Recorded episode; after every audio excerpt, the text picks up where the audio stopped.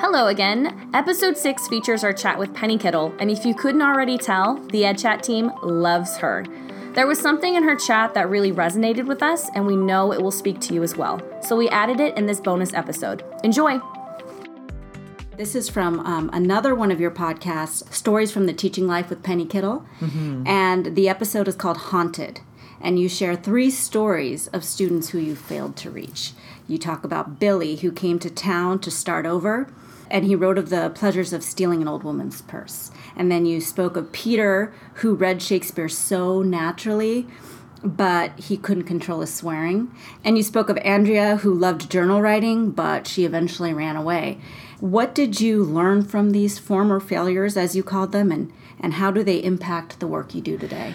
So, any teacher has failures. And um, I had 120 students this fall in six classes, and I could name them for you right now. The ones that, for whatever reason, I can't do the work that I want to do with that student. Um, I think it's something that's particularly hard when you're new to teaching, and all three of those occurred in my first 10 years of teaching, where you are truly haunted by the knowledge that you just can't reach every kid. That's our belief and our hope is that somehow I'm going to have this incredible impact. And and what I always hope is that whatever I began in my work could be added to that that next person, that next teacher is going to take and create a space where that kid comes to literacy. But you have to walk away knowing that as much as you did, there were things to learn there. You know, the the complete solace for me is writing. I had written those about those three kids in notebooks. I have, you know, 70 or 80 of them in my office now because I filled them up pretty quickly and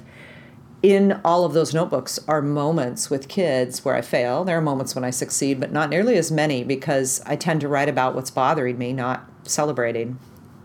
And every once in a while, I will look through a notebook and just think about, I wonder what happened to that kid and why didn't it work? And I think that that's the reflection that writing offers teachers. Um, it's a relentless burden it is a joy, and I'm grateful for 32 years of teaching, but there is a burden. And I say that we end every school year with the twin emotions of loss and relief because there is a sense that this kid is no longer completely my responsibility.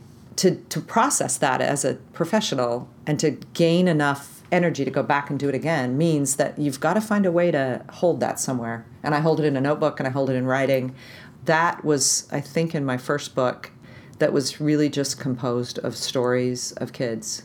So. Well, thank you for sharing. I, I, I understand. I have those faces of those students in mm-hmm. my head mm-hmm. every day as well.